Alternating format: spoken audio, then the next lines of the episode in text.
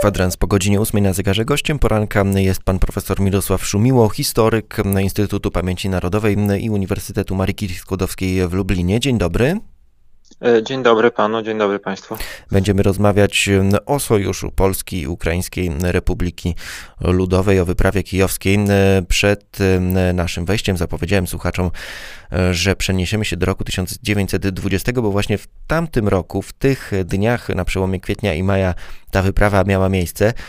No ale cała historia zaczęła się wcześniej, nawet jeszcze pod koniec I wojny światowej. Myślę, że od tego powinniśmy e, zacząć i zarysować naszym słuchaczom, jakie w ogóle wówczas na tych terenach powstały podmioty i kto był zainteresowany tym, jakie organizmy państwowe będą tam funkcjonowały. No bo państw Republiki Ukraińskich mieliśmy e, dwie, mieliśmy Polskę, mieliśmy bolszewików, e, mieliśmy jeszcze e, armię Antona Denikina. Kto tak naprawdę był zainteresowany tym, żeby coś zrobić na terenach Ukrainy? E, no w zasadzie wszyscy wymienieni już powyżej. E, i nie tylko, bo jeszcze do tego trzeba by dodać e, państwa centralne, Niemcy, Austro-Węgry, które w czasie I wojny światowej, no niemiecki plan budowy Mittel-Europy obejmował też Ukrainę, którą no, w roku 18 zresztą właśnie w lutym, marcu Niemcy zajmują z Austriakami i znaczy formalnie jako sprzymierzeńcy Ukrainy w tym momencie, Ukraińskiej Republiki Ludowej, ale faktycznie po to, żeby ją sobie podporządkować i, i, i gospodarczo eksploatować. Więc tutaj myślę, że ten aspekt gospodarczy był bardzo ważny dla tych wszystkich potęg, czy, czy w ogóle sił wokół, a więc i dla Niemców, i dla Rosji, czy to białej, czy, czy, czy bolszewickiej, była sprawa jasna że Ukraina jest bardzo ważnym miejscem na mapie, już nie tylko jako część historycznej Rusi, ale jako właśnie ten spichlerz e, Rosji tak naprawdę, jeśli chodzi o zboże, ale też i w tym momencie, już w tym czasie też przemysł w Donbasie się rozwijał.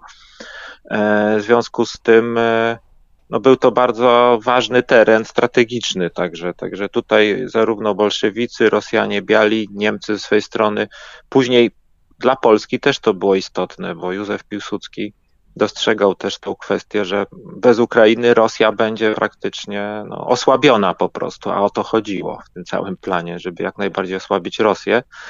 No ale oczywiście tym ukraińskim e, państwem była Ukraińska Republika Ludowa, powstała w 1917 roku po, po rewolucji lutowej, po obaleniu caratu. Znaczy tworzyła się stopniowo nad Dnieprem, na tych terenach Ukrainy centralnej przede wszystkim, dzisiejszej. E, natomiast e, na terenie Galicji wschodniej, austriackiej, tak, wówczas kiedy doszło do rozpadu Austro-Węgier, i, i wojny polsko-ukraińskiej o to terytorium, o Lwów i, i Galicję Wschodnią, no powstała Zachodnioukraińska Republika Ludowa, więc mieliśmy te dwa państwa rzeczywiście ukraińskie, plus później jeszcze trzecie quasi państwo, czy też no, marionetkowe państwo powołane przez bolszewików, bo oni ogłosili w opozycji do Ukraińskiej Republiki Ludowej jeszcze swoją ukraińską socjalistyczną republikę w Charkowie. Więc e, można nawet mówić o trzech Ukrainach, chociaż ta trzecia była po prostu bolszewicka. Dużo tych zainteresowanych tymi terenami było w końcówce lat 20. XX wieku. Mówiliśmy o zachodniej Ukrainie, o zachodnioukraińskiej Republice Ludowej. To teraz powiedzmy, jak to się stało, że państwo takie jak Polska, nowo powstałe i Ukraińska Republika Ludowa, no, zaczęły dojrzewać do tego, że jednak trzeba zakończyć spór i trzeba zjednoczyć e, siły. Co się takiego stało, jakie okoliczności zewnętrzne, no, mówiąc wprost, trochę też zmusiły, zwłaszcza Ukraińską Republikę Ludową, do tego, żeby się z Polską jakoś sprzymierzyć.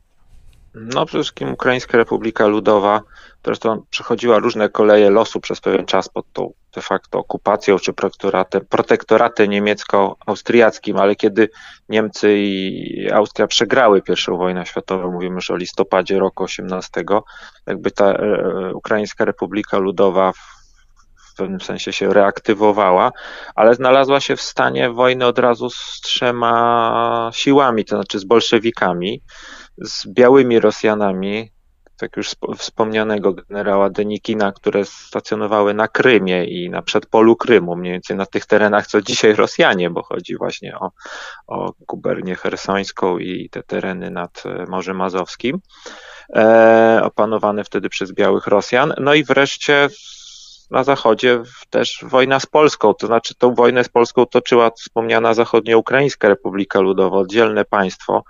Oba Obie republiki ukraińskie formalnie się zjednoczyły w styczniu 19 roku, ale faktycznie to każda z nich miała odrębne swoje władze i, i swoje oddzielne interesy. Natomiast ta Ukraina naddnieprzańska, czyli Ukraińska Republika Ludowa też Polską miała stan wojny na obszarze Wołynia, tym byłym zaborze rosyjskim, ale tamte działania wojenne tak z mniejszym natężeniem się toczyły. W każdym razie Petlura, który stanął na czele tej republiki właśnie wtedy od końca XVIII roku de facto, jako prezes dyrektoriatu, czyli powiedzmy, że prezydent, a jednocześnie główny ataman, czyli naczelny wódz armii ukraińskiej, yy, no, znalazł się w takiej sytuacji, no, że trzy, wojny na trzy fronty nie dało się dłużej toczyć, więc musiał tutaj szukać innego rozwiązania. On chciał w ogóle jakoś oprzeć się o Antantę, Francję, Wielką Brytanię, ale państwa zachodnie nie chciały uznać e, Ukraińskiej Republiki Ludowej jako państwa postawiały na białych Rosjan właśnie, na odbudowę Rosji carskiej. Taka była wtedy wizja Francuzów i Brytyjczyków. W związku z tym. I tutaj pozwolę sobie tak? przerwać, skoro jesteśmy przy Antancie i białych Rosjanach. E, też Antanta e, oczekiwała od Polski, że ona wesprze chyba białych Rosjan. Tak, tak, oczywiście takie wyczekiwania. No i były te propozycje ze strony generała Denikina, że tutaj wspólnej walki przeciwko bolszewikom, ale no na takich warunkach, jakie on widział, to znaczy on widział Rosję odbudowaną w granicach przedwojennych, z wyjątkiem tego, że, można, że Polsce można oddać tereny na zachód od Bugu, czy tam już wtedy no, linia Kerzona niedługo później stała tak zwana ogłoszona, czyli mniej więcej współczesna granica Polski. E, a reszta to było rosyjskie według niego wszystko, więc nie uznawał też Ukrainy i jej dążeń niepodległościowych. I to był też duży problem, bo Piłsudskiemu to absolutnie nie odpowiadało. Po pierwsze tego, że no Polska nie mogła być takim małym państewkiem, bo by nie przetrwała między Niemcami i Rosją, e, a po drugie Piłsudski w początku miał tu swoją koncepcję właśnie rozbicia, osłabienia Rosji poprzez poparcie dla ruchów niepodległościowych tych narodów innych typu właśnie Białorusini, Ukraińcy, też państwa bałtyckie, czy tam tak samo Polacy nawiązywali wtedy współpracę z Gruzinami chociażby, więc e, e, tutaj się starły jakby te dwie wizje zupełnie i, i sprzeczne interesy. I w tej sytuacji Piłsudski właśnie poszukiwał takiego sojusznika jak Petlura, z kolei Petlura e, potrzebował takiego sojusznika jak Polska, bo tutaj co, co łączyło obu przywódców, mówię tu o Petlurze i Piłsudskim, na pewno e, podobne postrzeganie Rosji, że niezależnie od tego, czy ona będzie bolszewicka, czy biała, to jest to śmiertelny wróg i dla Ukrainy, i dla Polski, więc, więc to było dla obydwu oczywiste i, i to, to prowadziło do wzajemnych kontaktów i rozmów, początkowo prowadzonych tak trochę konspiracyjnie, a dopiero później e, jawnie.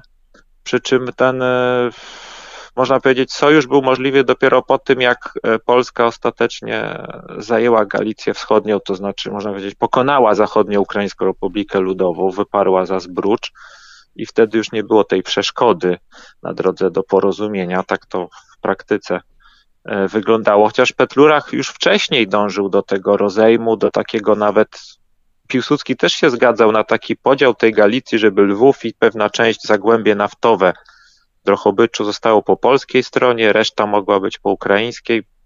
Takie pomysły padały już w lutym, marcu 19 roku, ale no tutaj akurat ci Ukraińcy galicyjscy tego nie akceptowali i przez nich e, ten sojusz, czy możliwość sojuszu wspólnej walki przeciwko bolszewikom się opóźniła. E, tutaj te negocjacje, rozmowy no, były, e, były trudne w pewnym e, momencie, ale przejdźmy już może do roku 1920 i do tej wyprawy. Wydaje się, że czymś, co sprawiło, że zdecydował się Piłsudski, mówiąc z polskiej perspektywy, na tę wyprawę, no to było ryzyko ataku bolszewickiej Rosji e, z frontu białoruskiego i e, zajęcie Kijowa, wojna w tym rejonie miała, można powiedzieć, zająć na tyle uwagę Rosjan, bolszewików, żeby przez Białoruś nie byli w stanie zaatakować Polski. To znaczy chodziło o to, żeby uprzedzić bolszewików niewątpliwie, bo to, że oni zaatakują było oczywiste, więc należało wykonać atak wyprzedzający i zresztą Piłsudskiemu zarzucano, dlaczego nie na Białorusi zaatakował tylko na Ukrainie, ale to też jego plan był taki, żeby najpierw zająć właśnie tą centralną Ukrainę, w sensie tam pomóc w odbudowie Ukraińskiej Republiki Ludowej w sojuszu z Petlurą właśnie. Natomiast potem przerzucić siły na Białoruś i tam stoczyć też tą walną bitwę. I tak też to mało kto o tym wie, czy o tym mało się mówi, że po zajęciu Kijowa e, w maju 20 roku polskie siły rzeczywiście były przerzucane na Białoruś i tam był plan kolejnej ofensywy tam na terenach między Berezyną a Dnieprem, mniej więcej w kierunku Smoleńska, ale e, no, bolszewicy o kilka dni uprzedzili niestety tam swoją pierwszą próbę ofensywy i później troszkę ten plan się nam posypał cały. Natomiast takie były założenia, ale wszystkim Piłsudski zakładał, że no, Ukrainy bolszewicy po prostu nie oddadzą, bo to będą musieli o nią walczyć i że tam można będzie im ich, ich siły jak to rzeczywiście odciągnąć, no bo zakładał, że Ukraina właśnie jest tak ważna dla Rosji, że po, no i to wiemy, teraz widzimy to samo, że właśnie to znaczenie Kijowa i Ukrainy dla, dla układu sił w ogóle w Europie Wschodniej, no i stąd ten właśnie wspólne uderzenie, plus ten plan polityczny, czyli wsparcie Ukraińskiej Republiki Ludowej, bo to jakby wojskowe sprawy i polityczne tutaj współgrały ze sobą w, tym, w tym, tej koncepcji wyprawy kijowskiej, ale troszkę się okazało tutaj, że bolszewicy w pewien sposób, trzeba przyznać, przechytrzyli Polaków i Ukraińców, bo wycofali się z Kijowa bez walki, nie było tam e, okrążenia sił bolszewickich, rozbicia, bo oni wycofali się za Dniepr. E, I tutaj był pierwszy. Udało się zdobyć Kijów, ale nie, nie udało się jakby tak zadać takiej klęski bolszewikom, jaką planowano. Czyli ten cel wojskowy, no nie do końca udało się go osiągnąć. Celem było rozbicie tej armii bolszewickiej, a cel polityczny, czyli no, zajęcie Kijowa, ale też e, pomoc w osadzeniu tam władzy ukraińskiej. Czy on się powiódł? Bo po miesiącu bolszewicy z armią konną e, Siemiona Budionnego wracają. Polacy no, wycofują się e, z Kijowa, a Ukraińcy no tu właśnie zabrakło czasu, myślę, bo pamiętajmy, że to właśnie ta armia konna Budionnego to była decydującym momentem. Jej przełamanie się przez front i zagrożenie okrążenia Kijowa zmusiło, zmusiło wojska sojusznicze do odwrotu. Zresztą przebijały się pod Borodzianką, która teraz też jest znana miejscowość z tego, co się ostatnio działo. W tym, na tym terenie na północny wschód Kijowa toczyły się wtedy, północny zachód toczyły się wtedy walki. E, I tutaj ten znowu wojskowa porażka zadecydowała moim zdaniem o politycznej, bo oczywiście były problemy z budową struktur Ukraińskiej Republiki Ludowej, wszystkim z budową tej armii, e, ale na to przede wszystkim potrzeba było czasu, a mieliśmy zaledwie miesiąc. Tak obliczali fachowcy, że historycy wojskowości, że trzy miesiące polskiej obecności na tych terenach by pozwoliły rzeczywiście ten plan zrealizować. Była przynajmniej takowa szansa, ale zabrakło czasu na budowę armii ukraińskiej i państwa ukraińskiego, można powiedzieć, a potem to już był tylko odwrót.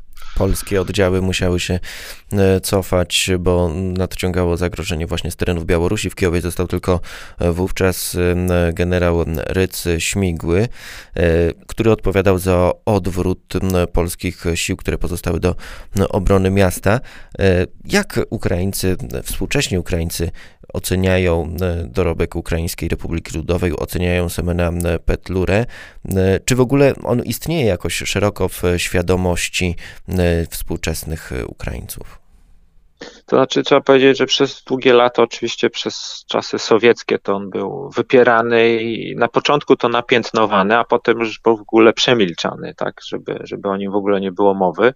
I później po roku 91 w niepodległej Ukrainie oczywiście było trudno troszkę odbudować tą pamięć, e, ale mi się wydaje, że w tej chwili e, ona jest już dużo większa niż w latach 90., bo właśnie obchody stulecia jakby tych wydarzeń, stulecia ukraińskiej rewolucji narodowej, jak jest nazywany rok 17, potem walki o niepodległość, rok 20 też był wspominany. To wszystko w, na Ukrainie teraz się działo w ostatnich latach. Były te rocznice obchodzone. O Peclurze powstał film fabularny, E, trochę książek, pomników i tablic pamiątkowych się pojawiło właśnie dopiero w ostatnich latach, czyli on jakby jest teraz przywracany e, do pamięci e, ukraińskiej.